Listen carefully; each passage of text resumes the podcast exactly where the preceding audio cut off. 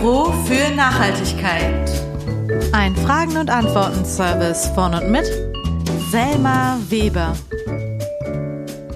Heute mit der fünften Folge, in der es um die Nachhaltigkeit in den darstellenden Künsten geht. Das sowohl in der künstlerischen Praxis als auch als Thema auf der Bühne.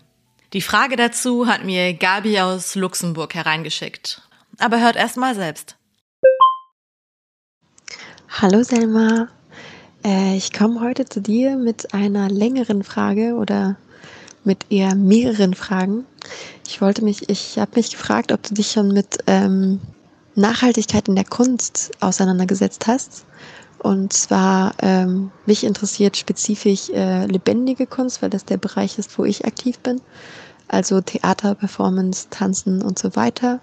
Wie das in den Milieus ist, äh, ob es verbreitet ist, ob es da eine Debatte gibt und auch wie es umgesetzt wird, ob es Unterschiede gibt zwischen Ländern zum Beispiel oder zwischen Milieus zum Beispiel. Also ein Vergleich zwischen Luxemburg und Frankreich, da wo du auch aktiv bist und Deutschland vielleicht.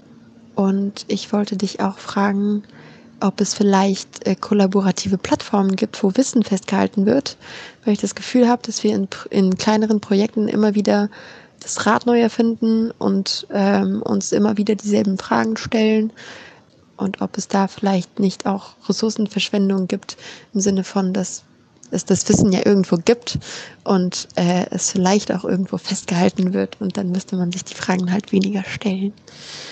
Und ich hätte dann eher so eine persönliche Frage vielleicht, ob du dich auch mit Nachhaltigkeit im Inhalt der Kunst irgendwie auseinandergesetzt hast. Im Sinne von, dass wir immer nur, also dass der Kanon immer wieder gespielt wird und halt der Kanon immer wieder dieselben Stories sind und immer der Wärter und Sachen, die von alten, weißen, wohlhabenden Typen geschrieben und inszeniert werden und halt nicht unbedingt auf die Zukunft bauen, sondern auf die Vergangenheit.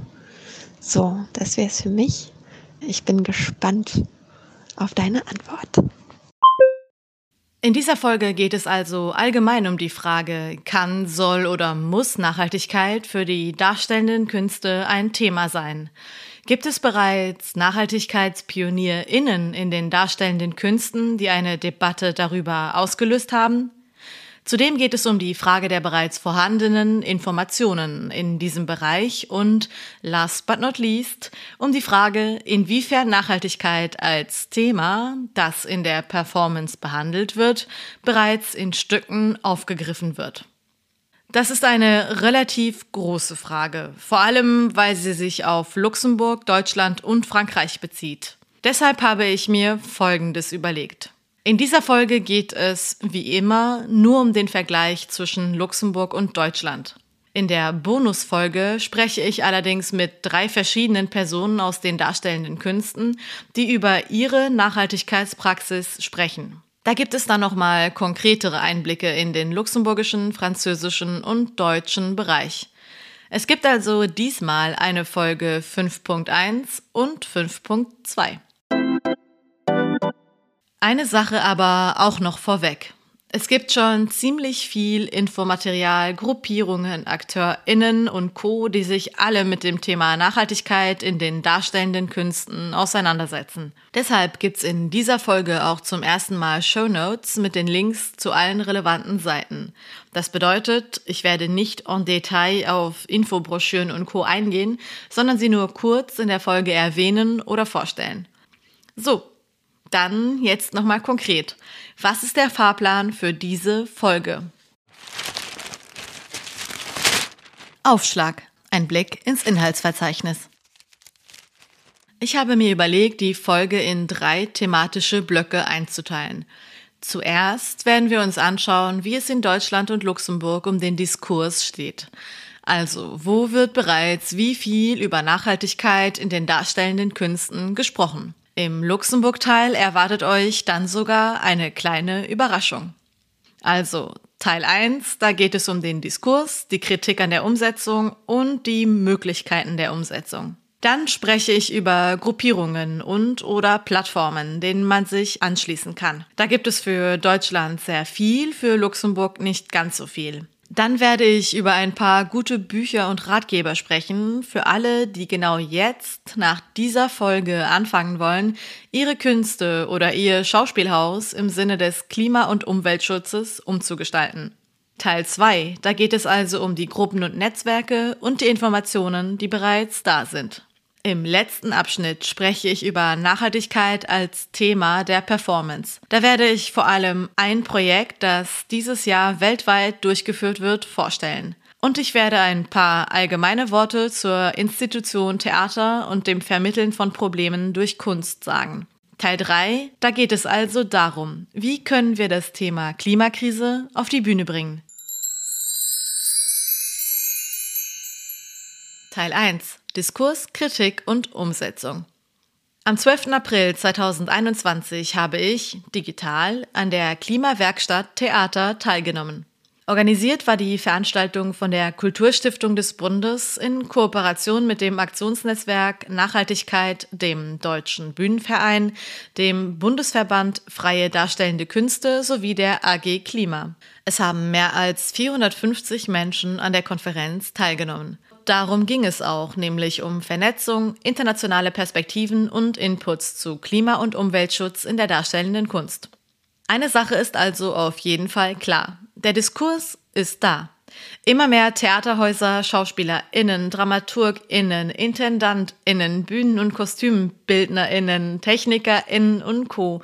wollen etwas an ihrem Betrieb ändern wollen die darstellenden Künste so gestalten, dass sie mit dem Pariser Klimaabkommen, also dem Einhalten der 1,5 Grad, vereinbar werden. Die Konferenz war ziemlich beeindruckend und hat gezeigt, dass es wirklich ein immer größer werdendes Thema ist, dass es sehr viele Gruppen und Zusammenschlüsse bereits gibt, die angefangen haben, das Klimaproblem anzugehen. Und dass es auch bereits sehr viel gutes Infomaterial zu dieser nachhaltigen Umgestaltung des Theaterbetriebes gibt. Dass diese Klimawerkstatt so groß und erfolgreich durchgeführt wurde, ist also ein sehr gutes Signal. Spannend daran ist aber trotzdem, dass gerade eine Branche, die eigentlich gesellschaftliche Themen in der Kunst verarbeiten möchte, dann doch relativ spät erst beginnt, sich öffentlich mit Klimafragen auseinanderzusetzen. Warum hat der Diskurs so lange auf sich warten lassen? Antworten auf diese Fragen gibt es zum Beispiel im Theaterpodcast Folge Nummer 16 vom Deutschlandfunk Kultur. Da sprechen Susanne Burkhardt vom Deutschlandfunk Kultur und Elena Philipp von Nachtkritik darüber, warum der Theaterbetrieb teilweise in seiner Reaktion auf die Klimakrise fast wie gelähmt scheint und was einige Ängste von Theaterschaffenden sein könnten. Zum einen geht es um das Dilemma internationaler Austausch in den Künsten, ja oder nein. Tourneen, ja oder nein? Oder anders gefragt, dürfen die KünstlerInnen jetzt nicht mehr fliegen? Wird das Reisen jetzt verboten, das, was den Job ja irgendwie auch ausmacht? Die Antwort darauf ist eigentlich relativ einfach. Nein, es soll gar nicht verboten werden. Und klar, natürlich sind internationale Vernetzungen wichtig. Und es ist auch wichtig und inspirierend, dass Menschen, sagen wir mal, im großen Theater in Luxemburg Produktionen aus Argentinien sehen können einfach weil es den Horizont erweitert. Aber, und das ist eine systemische Frage, muss es so schnell gehen? Oder wie Julia von Schaki vom Heimathafen Neukölln bei einem Kolloquium im Juni im Haus der Statistik gesagt hat, warum nur zum Beispiel der Austausch Deutschland-Japan? Warum nicht auch die Etappen dazwischen, also Polen, Ukraine, Russland, Mongolei, China und Südkorea? Dieses Umdenken in langsameres Reisen erfordert natürlich eine Umstellung des Betriebes, erfordert, dass wieder viel mehr in langen Tourneen gedacht wird, dass ein Ensemble sich auf eine richtige Reise macht und ein oder mehrere Stücke immer wieder unterwegs zeigt. Und das erfordert auch, dass wir von einer Schnelllebigkeit wegkommen. Ein Punkt, warum das Umdenken, warum der Diskurs so schleppend angelaufen ist, ist also die Unlust, die Schnelllebigkeit der Szene neu zu denken. Das ist aber auch etwas, was einzelne AkteurInnen schwer lösen können, sondern das in der Szene und von den Theaterhäusern aktiv gefragt und unterstützt werden muss. Reglementieren ließe sich das Reisen allerdings schon, so gibt es alle möglichen Vorschläge dazu. Zum Beispiel schlägt der Künstler und Choreograf Tino Segal vor, dass es verbindlich sein muss, Reisen unter 1200 Kilometer per Bus oder Bahn zu machen. Till Briegleb, Journalist, war auch bei der Klimawerkstatt und hat darüber einen Artikel für die Süddeutsche Zeitung geschrieben. Er sagt dazu, in Anlehnung an den Kommentar eines anderen Teilnehmers der Klimawerkstatt, Zitat, 30 Jahre nach Gründung der Grünen gibt es in den meisten der 1550 Theaterbetrieben in Deutschland gerade mal erste zögerliche Schritte in Richtung einer kritischen Selbstüberprüfung, wie grün diese Branche eigentlich ist. Eine Branche, die erst in den letzten fünf bis zehn Jahren damit begonnen hat, auf der Bühne zu thematisieren, welche dramatischen Verwerfungen der Gesellschaft drohen, wenn sie sich weiterhin einem echten ökonomischen und ökologischen Wandel widersetzt. Tja, okay, und was könnten dann noch Gründe dafür sein, dass sich der Wandel in dieser Branche so langsam gestaltet? Briegleb spricht vom Problem der EinzelkämpferInnen. Er weist darauf hin, dass eben gerade, weil es eine Branche ist, in der jeder und jede für sich seine eigene Kunst macht, sich dieses Eigenbrötlertum auch im Aktionismus gegen die Klimakrise zeigen würde. Eben nach dem Motto, ich habe Lust, etwas zu tun, etwas zu verändern. Deshalb fange ich vielleicht mit ein paar anderen KünstlerInnen in meinem Umfeld an.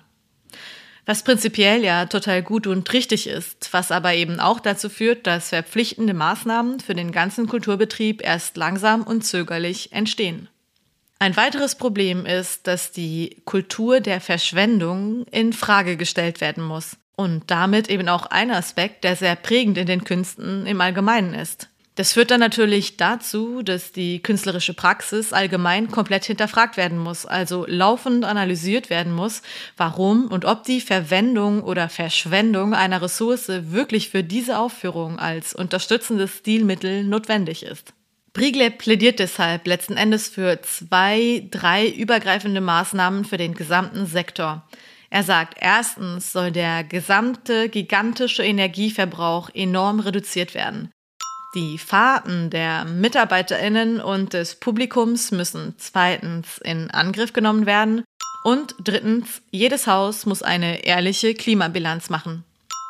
Das würde Brigleb nach mehr bringen als der freundliche Aktionismus, wie er es nennt, der EinzelkämpferInnen und das Zitat bunte Mosaik des guten Willens. Ich würde das nochmal ein wenig anders sehen. Ohne den freundlichen Aktionismus der EinzelkämpferInnen und das bunte Mosaik des guten Willens würde ein Umschwung im Diskurs gar nicht gegeben sein. Deshalb brauchen wir diese ganzen freundlichen AktivistInnen, solange dafür trotzdem so schnell wie möglich mit Klimabilanzen und Co. angefangen wird. Es braucht nämlich, wie immer, ein Umdenken der Einzelnen und ein Umdenken der Maschinerie, begleitet von neuen Ideen und verpflichtenden Maßnahmen für alle. Und letzten Endes ist eine große Baustelle, Achtung, Anglizismus, das Mindset. Ja, vom Begriff Mindset kann man halten, was man will, aber letzten Endes geht es auch um die Angst und vielleicht auch den Mangel an Visionen, wie die darstellenden Künste sonst noch gestaltet werden könnten.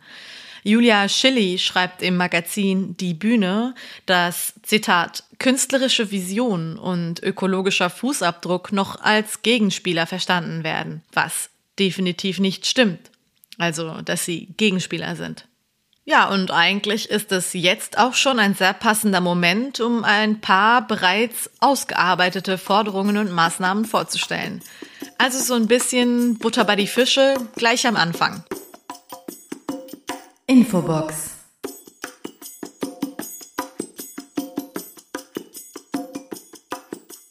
An welchen Stellschrauben kann, soll oder muss im Theaterbetrieb für Klima- und Umweltschutz gedreht werden?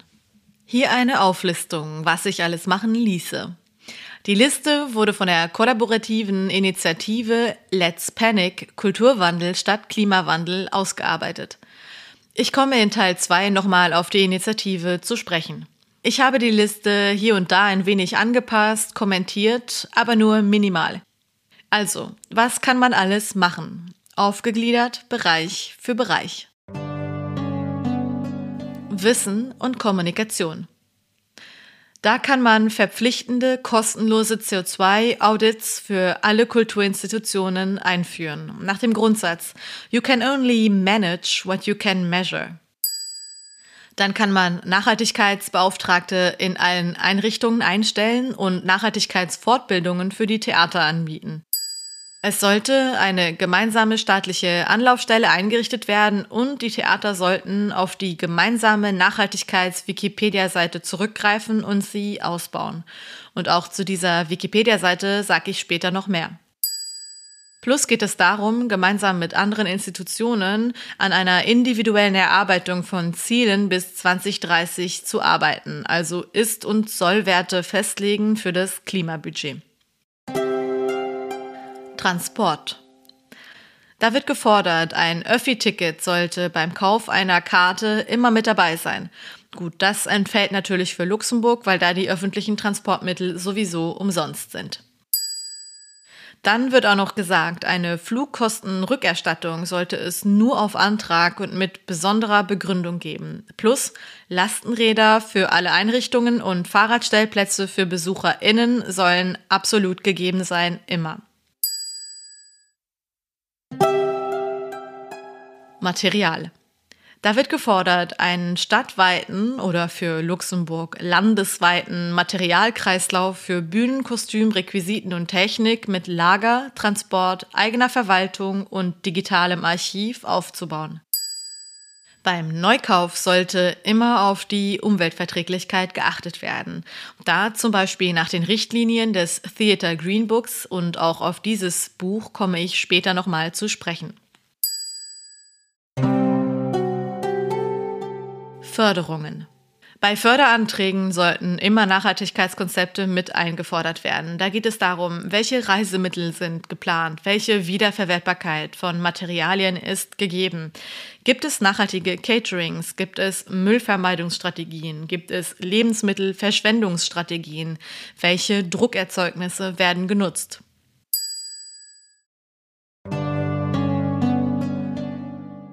Gebäude.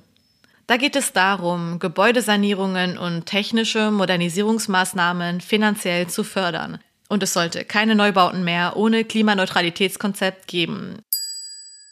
Und es geht auch um eine verpflichtende Umstellung auf echte ÖkostromanbieterInnen, also nicht solche, die Kohlestrom durch den Kauf von Zertifikaten in Ökostrom verwandeln.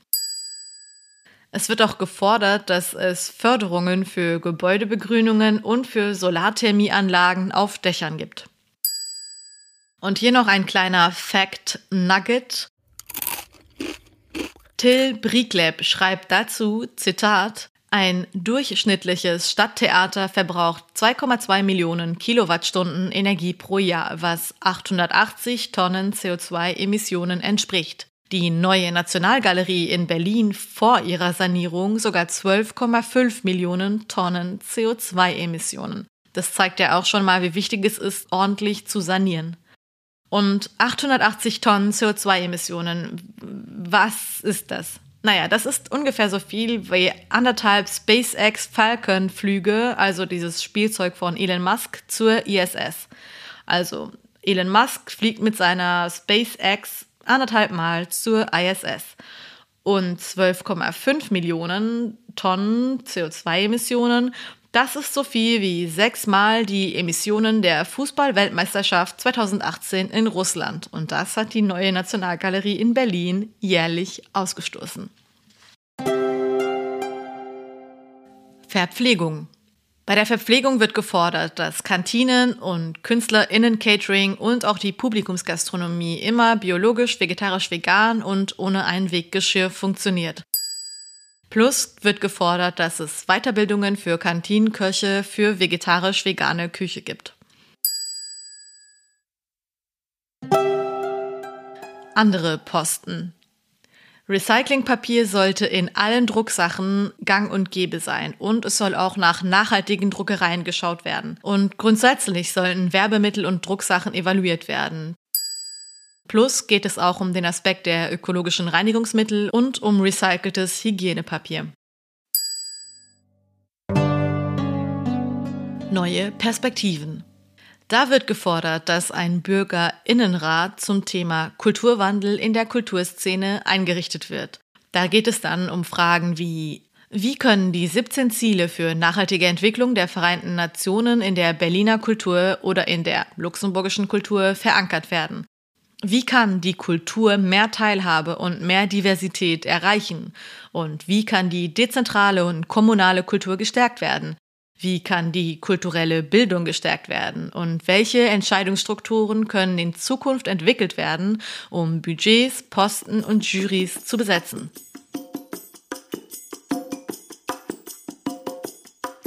Zurück zum Thema. In Deutschland gibt es den Diskurs also auf jeden Fall. Es gibt viele AkteurInnen im Bereich, es bewegt sich so einiges. Wie sieht es denn gerade in Luxemburg aus?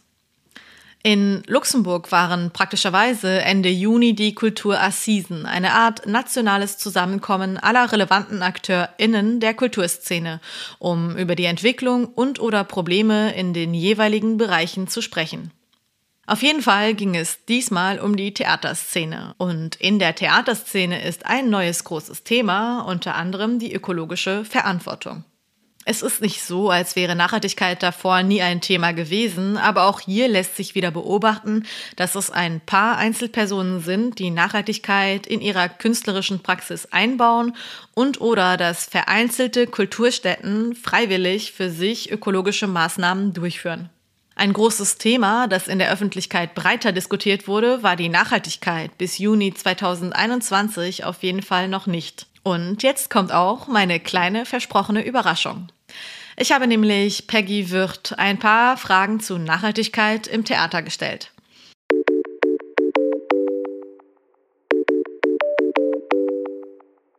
Zunächst einmal, Peggy, wer bist du und was hast du mit Nachhaltigkeit am Luxemburgischen Theater zu tun? Ich bin freischaffende Kostüm- und Bühnenbildnerin und eigentlich beleidigt mich die Frage ein bisschen, weil ähm, ich seit 20 Jahren ähm, mich dafür einsetze, da, damit ähm, Sachen nicht nach dreimal äh, Vorstellung ähm, in den Müll geschmissen werden. Das heißt, ähm, in Luxemburg haben wir das Problem, dass wir oft wochenlang proben und dann ähm, nur drei Vorstellungen haben. Die Sachen nachher, also das Bühnenbild und die Kostüme, nachher nicht gut gelagert äh, werden oder überhaupt nicht gelagert werden und dann das Ganze ähm, irgendwann gleich oder später im Müll landet. Und die ganze Arbeit, die über Wochen, manchmal Monate, in meinem Fall wirklich Monate, die ganze Arbeit ist dann äh, weg. Ähm, dabei ist Theater ja eigentlich an sich nachhaltig, weil die Stücke, ähm, also es gibt ja Stücke, die sind hunderte von Jahren alt und die werden immer noch aufgeführt. Also warum ähm, das Ganze drumherum? Äh, das Bühnenbild, die Kostüme, die Arbeit, die kreative Arbeit, das Schauspiel, warum alles wegschmeißen? Ähm, das ist ein bisschen was, was viele Künstler in Luxemburg äh, jetzt anfordern, dass, dass es öfters gespielt wird, dass mehr ähm, Vorstellungen stattfinden und auch, dass es Wiederaufnahmen gibt, weil auch das ist in Luxemburg nicht so gängig. Ähm, Repertoire-Theater gibt es überhaupt nicht. Und das wurde während der Pandemie auch sehr thematisiert, weil viele Künstler sich ausgetauscht haben und äh, gesagt haben, ja, wenn jetzt die Theater wieder öffnen, ähm, dann hätten wir eigentlich nichts, ähm, nichts zu zeigen, weil erst müssen wir wieder sechs Wochen proben, damit was auf die Bühne kommt. Hätten wir aber ein bisschen Repertoire-Theater und Bühnenbilder und Kostüme, die, die gelagert werden, dann hätte man innerhalb von ein, zwei Wochen wieder auf die Bühne können. Und ähm, so hat sich das Ganze ein bisschen, ähm, also langsam, aber sicher äh, äh in, in die Luxemburger Theaterwelt ähm, eingeschlichen und jetzt wird eigentlich sehr viel darüber äh, geredet. Und da gibt es halt die, die, die zwei Aspekte. Einerseits haben wir die, nach, die materielle Nachhaltigkeit, eben das, das, das Erhalten und das Lagern von, von Material, also Bühnenbild, Accessoires, Kostüme.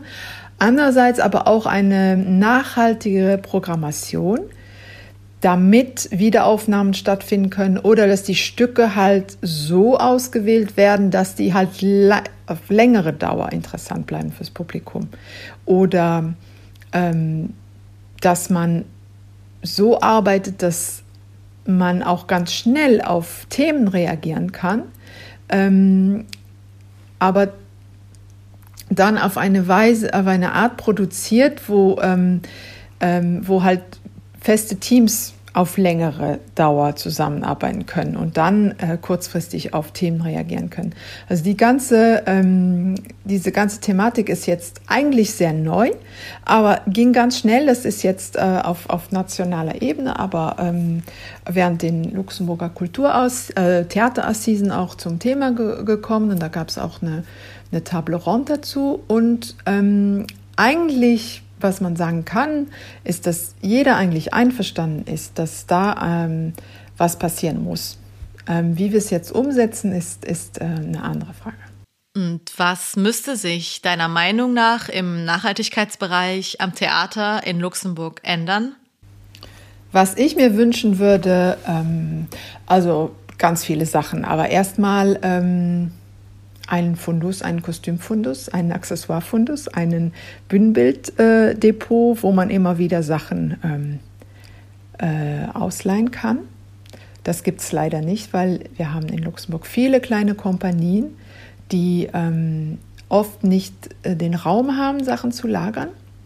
Andererseits sind es aber immer wieder die kleinen Kompanien, die auf das zurückgreifen, was es schon gibt, auch aus Budgetgründen und weil weil da auch ähm, ein größeres Bewusstsein ist. Und dann die größeren Theaterhäuser sind eigentlich die, die mehr wegschmeißen. Also das ist anders als in Deutschland, wo es Staatstheater gibt und wo, wo es Funden gibt und, und, und ähm, man eigentlich immer wieder aus dem, aus dem, was es schon gibt, schöpfen kann. Das ist eigentlich in Luxemburg bei den großen Theatern nicht der Fall. Also das würde ich mir wünschen. Äh, dann würde ich mir wünschen, dass anders programmiert wird, dass wir auch Wiederaufnahmen machen können. Ähm, keine feste Ensembles, aber dass so einzelne Künstlerensembles läng, länger gefördert werden, also über eine, zwei Saisons hin, heraus, dass man ähm, auf künstlerischem Niveau nachhaltiger arbeiten kann. Ähm, weil, wenn man immer das Team wechselt, dann ja, fängt man immer wieder von vorne an. Wenn man sich aber kennt, dann kann man weitergehen in kürzerer Zeit. Ähm, dann wünsche ich mir auch, dass ein größeres Bewusstsein entsteht, ähm, was halt die, die, die, den Konsum und die Verschwendung angeht, dass das ähm, ja auch, dass die Künstler nicht immer Plastiksalate kaufen oder eher was mitbringen zum Essen oder dass die, dass die Theaterhäuser Küchen zur Verfügung stellen, wo man sich was kochen kann oder dass man sogar vielleicht so, eine, so ein System hat, wo ähm, ähm, jeder Künstler einmal pro Woche für die anderen kocht und nicht so viel Abfall entsteht. Also das ist ja eher die, die kleineren, die kleineren Dinge, aber auch die sind wichtig. Und dann wünsche ich mir, dass wir nicht immer so gleich die erste Lösung nehmen, dass es ein bisschen tiefer geht, dass wir überlegen, was ist die Alternative? Immer, was ist die Alternative? Wie geht es noch anders? Und ähm, dass eigentlich bei jedem Schritt ein bisschen mehr nachgedacht wird. Das muss natürlich, das verlangt viel mehr Organisation und Koordination und das muss dann natürlich auch wieder mit der Produktion klappen. Ähm, das klappt, das geht nicht nur auf künstlerischem Niveau. Das muss dann auch mit den, mit den Theaternhäusern ähm, übereinstimmen. Okay, merci Peggy für deine Worte und Einblicke in die Theaterwelt in Luxemburg. Eigentlich steckt in dem, was du sagst, ein riesiges Potenzial, nämlich Luxemburg ist ein sehr kleines Land und da ist man eben auch sehr schnell auf nationaler Ebene. Es gibt finanzielle Ressourcen und das ist nicht das primäre Problem. Und, und das ist eigentlich das Schönste, alle sind sich einig, dass etwas passieren muss. Das heißt ja prinzipiell, dass das ja dann über den einen oder anderen politischen Weg kollektiv eingefordert werden könnte. Es geht also, wie es auch in Deutschland beklagt wird, um eine Produzier- und Wegwerfkultur. Es geht um einen extrem beschleunigten, überproduzierenden Theaterbetrieb, der sich scheinbar recht kapitalismusähnlich benimmt, zulasten von Ressourcen und produzierenden Menschen. Es geht also auch darum, einen nachhaltigen Umgang zu reetablieren, also eine Art Slow-Theater im Gegensatz zum Fast-Theater. Menschliche, intellektuelle und materielle Ressourcen schonen.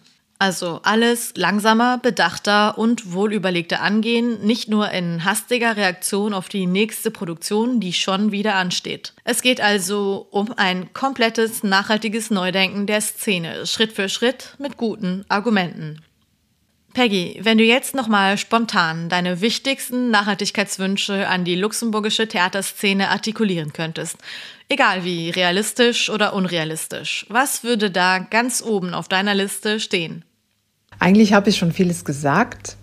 Ähm, ich wünsche mir eine nachhaltige Programmation. Ich wünsche mir ähm, ähm, ein, ein größeres Bewusstsein bei, auf, auf jedem Niveau äh, von Produktion bis Künstler. Ähm, ich wünsche mir auch, dass das Künstlerische, was geschaffen wurde, auch irgendwie archiviert wird, weil das, das ist ja äh, wieder eine Inspiration für kommende ähm, äh, Kreationen.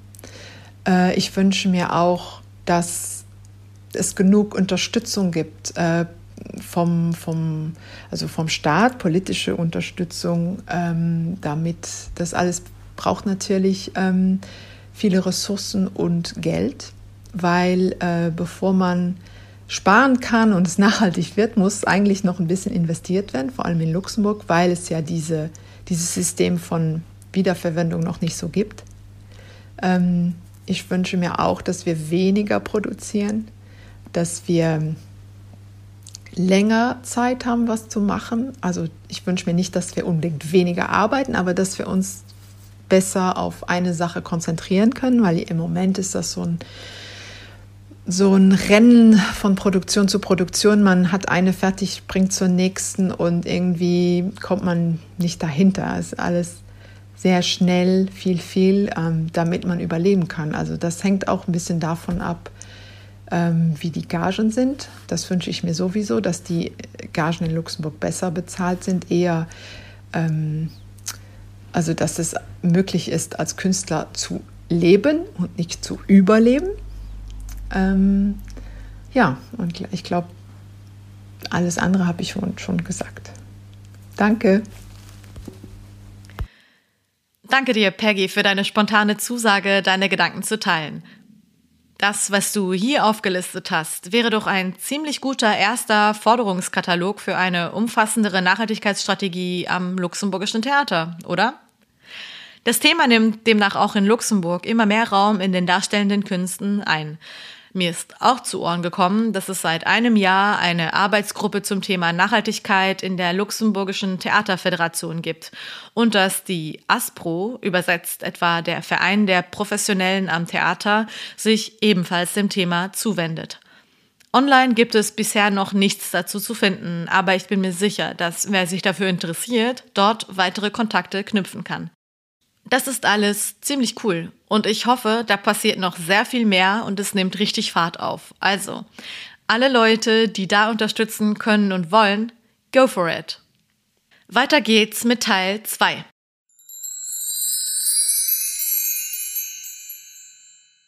Teil 2. Gruppen, Netzwerke, Plattformen und Infomaterial.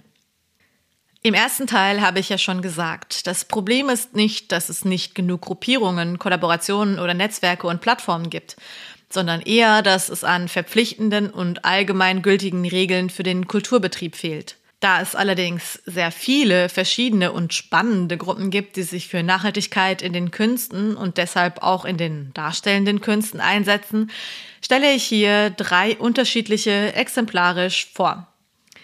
In Deutschland wäre da zum Beispiel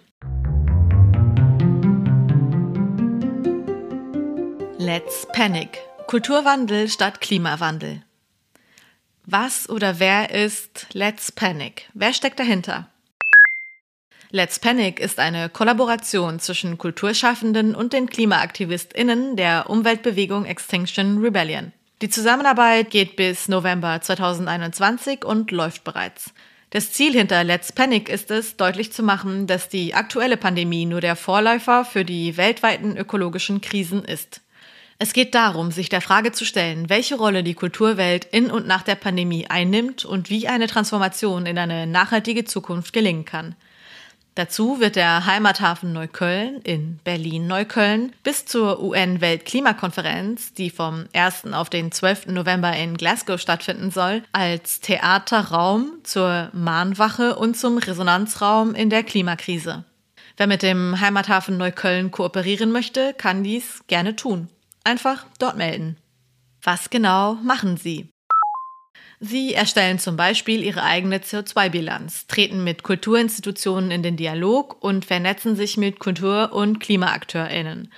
Zudem erstellen sie eine Selbsterklärung samt Forderungskatalog an die Politik.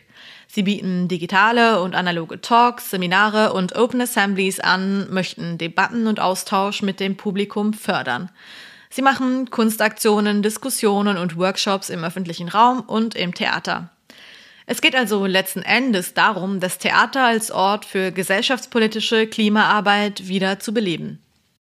Warum stelle ich gerade diese Kollaboration vor? Weil sie für eine aktuelle Zusammenarbeit zwischen einer politischen Umweltaktivistinnengruppe, Kulturschaffenden und einem Theaterhaus steht. Als Inspiration, falls andere Häuser und oder Umweltgruppen oder Kulturschaffende etwas Ähnliches machen möchten.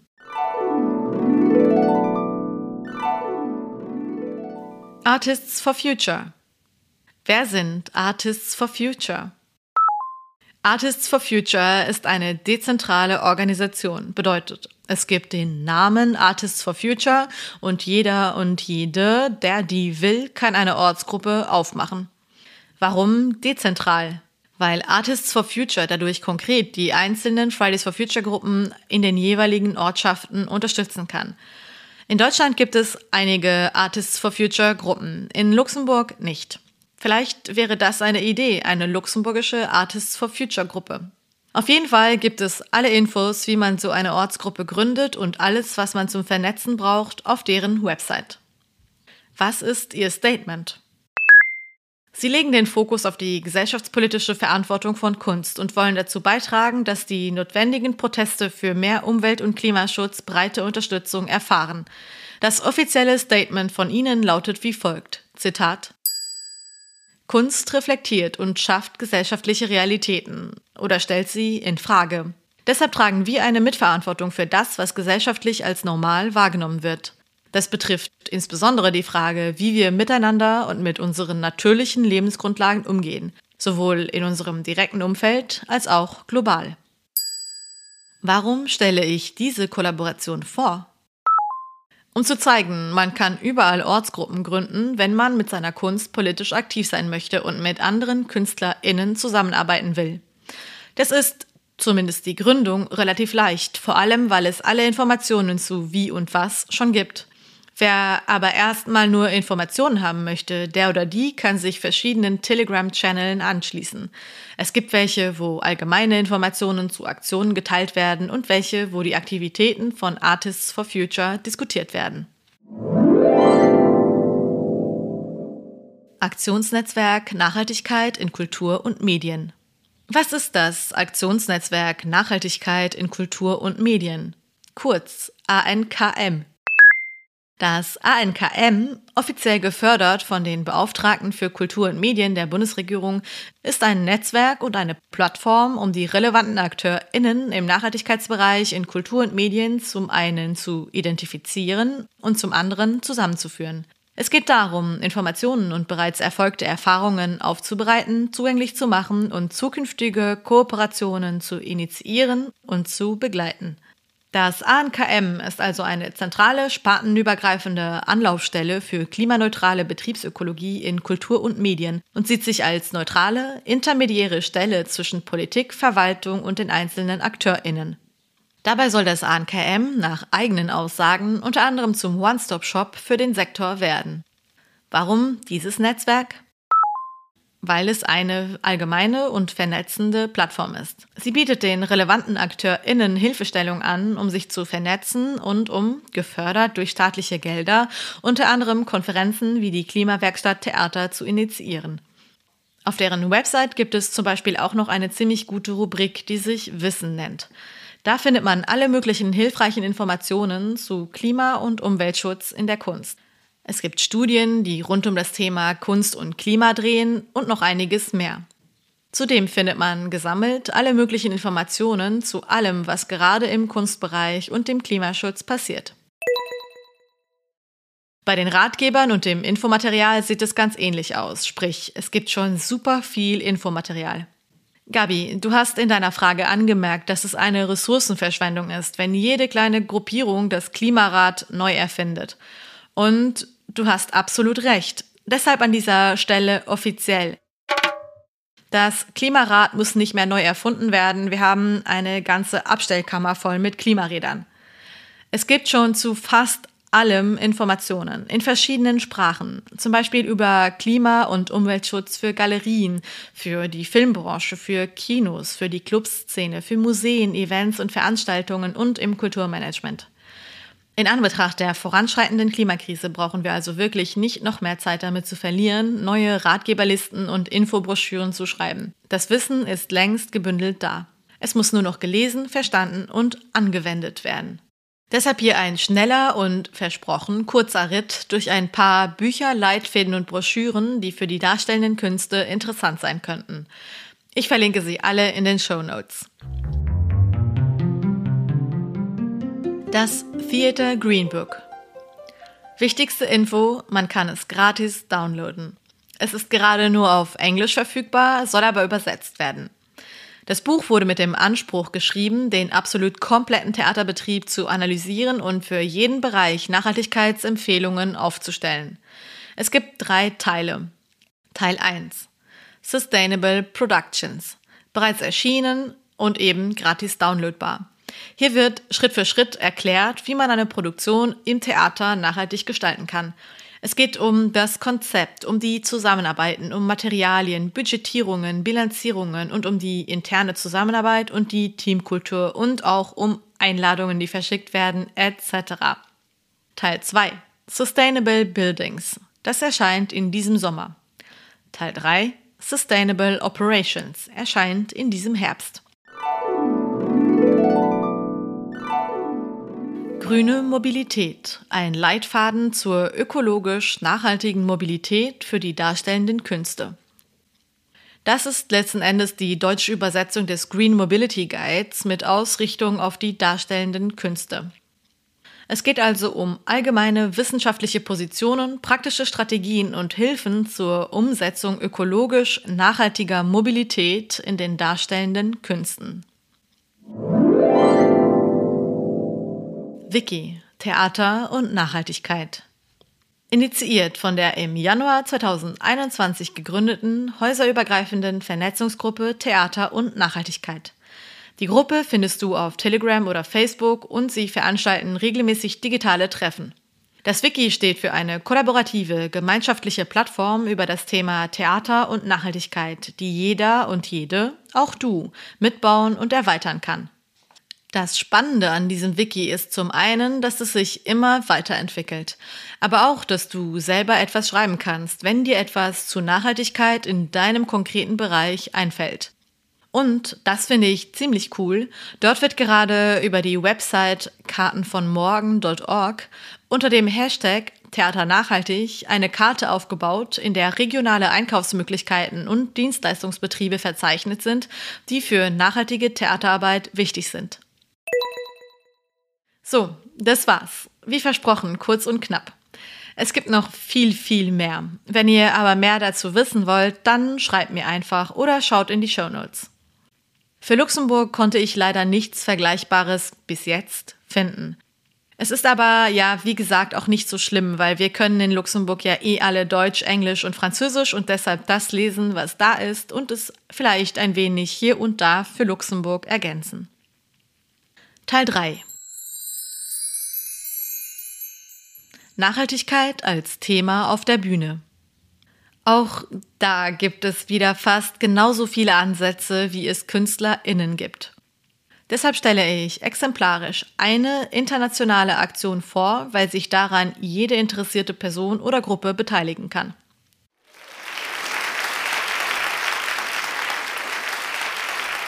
Die Climate Theater Action. Die Climate Theater Action ist eine Art internationales, dezentrales Festival, gegründet 2015, bei dem es bei jeder Edition um Klimafragen geht. Es findet alle zwei Jahre statt. Das diesjährige Thema ist Envisioning a Global Green New Deal. Konkret geht es dieses Jahr um die Frage, wie eine faire, nachhaltige, dekarbonisierte und gerechte Gesellschaft aussehen könnte. Und weiter. Was wäre, wenn wir nicht nur die Treibhausgasemissionen reduzieren, sondern gleichzeitig alle damit verwobenen gesellschaftlichen Probleme lösen könnten? Bei der Climate Theater Action geht es also darum, das Theater zu nutzen, um Gemeinschaften zusammenzubringen und sie zu ermutigen, lokale und globale Maßnahmen zum Klimaschutz zu ergreifen.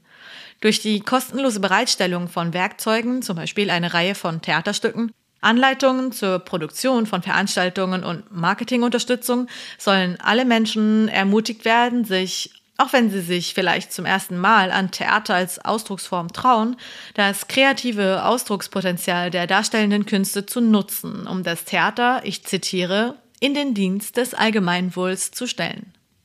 Jeder und jede kann ein Event dazu veranstalten.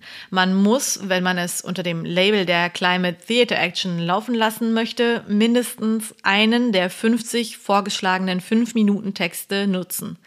Es werden für jede Edition 50 professionelle DramatikerInnen aller Kontinente sowie mehrerer Kulturen und indigener Völker beauftragt, fünfminütige Stücke zu schreiben. Für die CTA 2021 geht es in allen Stücken eben um den Green New Deal und seine globalen Äquivalente. Es soll explizit um die Traumzukünfte der DramatikerInnen gehen und um die Möglichkeiten, gesamtgesellschaftlich dorthin zu gelangen. Die jeweiligen VeranstalterInnen einer Climate Theater Action werden ermutigt, ihre Aufführungen aktiv um pädagogische, soziale und oder politisch-bürgerliche Aspekte nebenbei zu erweitern. Zum Beispiel Vorträge oder Workshops mit lokalen Umweltorganisationen oder dem gemeinsamen Schreiben von Briefen an PolitikerInnen. Die ganze Sache startet am 19. September und endet am 18. Dezember 2021. Und dann noch ein paar abschließende Worte und Denkansätze zum Thema Nachhaltigkeit im Inhalt und auf der Bühne. Damit meine ich, und das ist auch ein Thema, das mich als Theaterwissenschaftlerin lange und viel beschäftigt hat. Die darstellenden Künste sollen ja eigentlich die Welt, in der wir leben, anders erfahrbar machen. Das Theater als Erfahrungs- und Impulsraum, also als Ort, der durch seine Stilmittel ein anderes Verständnis der Realität ermöglichen kann. So gesehen bieten sich die Künste im Allgemeinen, aber die darstellenden Künste eben auch geradezu an, um die Klimakrise eben auch auf der Bühne zu thematisieren. Vor allem, weil das Klimanarrativ viel zu lange zu Zahlen und Fakten basiert war. Ich habe mich in meinem Master mit nachhaltiger Klimakommunikation viel und lange auseinandergesetzt. Und eine Sache ist klar. Die Klimakrise muss in einem emotionaleren Narrativ erzählt werden. Nach dem Motto, mehr Klimageschichten als Klimagrafiken. Aber das Thema der Klimakommunikation ist nochmal ein anderes Feld und wenn es euch interessiert, dann schickt mir gerne eure Fragen dazu ein. Zurück zu den darstellenden Künsten. Erstaunt bin ich schon, dass sich erst relativ spät etwas tut, gerade weil sich die darstellenden Künste so enorm gut anbieten, als KommunikationsakteurInnen in der Klimakrise zu agieren. Und gleichzeitig erstaunt es mich nicht. Gibt es doch teilweise die Ansichten, dass Kunst nicht politisch sein muss, was korrekt ist, oder dass Kunst alles darf, was meiner Meinung nach in einer Klimakrise nicht korrekt ist. Oder dass für die Kunst und die Darstellung dessen, was man sagen und zeigen will, alles erlaubt ist, was ich kritisch sehe. Ich finde, die Klimakrise muss mehr repräsentiert werden. Klar, es gibt noch viele andere gesellschaftspolitische Themen, die wichtig sind und auf die Bühne müssen. Da geht es jetzt nicht darum, nur noch über die Klimakrise zu sprechen. Aber wir dürfen nicht vergessen, dass es eine der gefährlichsten Krisen ist, die die Menschheit bisher erlebt hat. Es ist absolut dramatisch, dass es erst einen Aufschrei durch Fridays for Future gebraucht hat, um ein generelles, größeres Bewusstsein über die Gefährlichkeit der Krise zu etablieren. Aber da muss jetzt weitergemacht werden. Es geht also nicht nur um die Nachhaltigkeit in der Praxis, also CO2-neutrale Theaterproduktion, Recycling und Co. Das ist natürlich alles extrem wichtig. Und klar sollen die Emissionen, soweit es geht, runtergefahren werden. Aber es geht eben auch um die Frage, die Gabi als letztes gestellt hat. Warum zeigen wir immer noch so gerne so viele alte Stücke? Warum nicht mehr neue Sachen auf die Bühne bringen und Theater wieder viel mehr als Ort sehen, in dem es darum geht, gesellschaftspolitische Probleme zu diskutieren? Durch die Stilmittel, die dem Theater vorbehalten sind. Klar, Peggy hat in ihrer Sprachnachricht das als einen Faktor gesehen, der eigentlich für Nachhaltigkeit steht, weil so gesehen ja alte Stücke immer wieder recycelt werden. Stimmt auch, und so habe ich das eigentlich noch nie gesehen. Und trotzdem, Gabi, ich sehe den Punkt deiner Frage und die Gefahr der sich immer wieder wiederholenden gleichen Stücke, obschon es so viele gute neue Stimmen und Positionen gibt, die auch auf die Bühne gehören. Also würde ich persönlich dafür plädieren, das Theater wieder mehr als Austauschort zu sehen und weniger als das, was aufwendig und pompös und meistens auch für eine bildungsbürgerliche Oberschicht produziert wird und dann in Vergessenheit gerät. Wir brauchen heute in Anbetracht sich zuspitzender Krisen nicht wirklich noch eine neue und andere Interpretation des Wärters vom Faust oder sonstigen alten Stücken. Klar kann man da immer wieder was Interessantes für heute darin finden. Aber es gibt so viele richtig gute moderne Stücke von Menschen, die nicht männlich, weiß und schon tot sind, die einfach richtig gut sind und die für den Wandel stehen.